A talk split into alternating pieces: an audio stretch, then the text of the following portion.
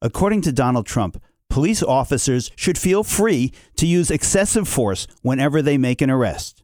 I'm Bill Newman, and this is the Civil Liberties Minute. In a recent speech on Long Island, President Trump told assembled law enforcement officers that they, according to him, should feel free to break the law to, in effect, mimic law enforcement in an authoritarian country. Although Trump's advice to the police to not treat people they arrest, quote, too nicely, drew applause from many of the assembled officers, fortunately, afterwards, respected and experienced police officials across the country repudiated the president's remarks.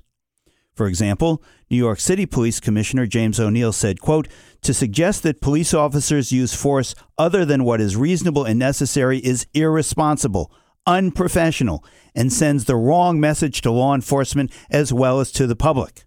Similarly, the Los Angeles Police Commission characterized the president's remarks as something out of the dim past. Responsible law enforcement officials across America understand that police brutality undermines effective policing, endangers the police and the community, destroys trust, and costs millions in lawsuits. And quite simply, it's wrong.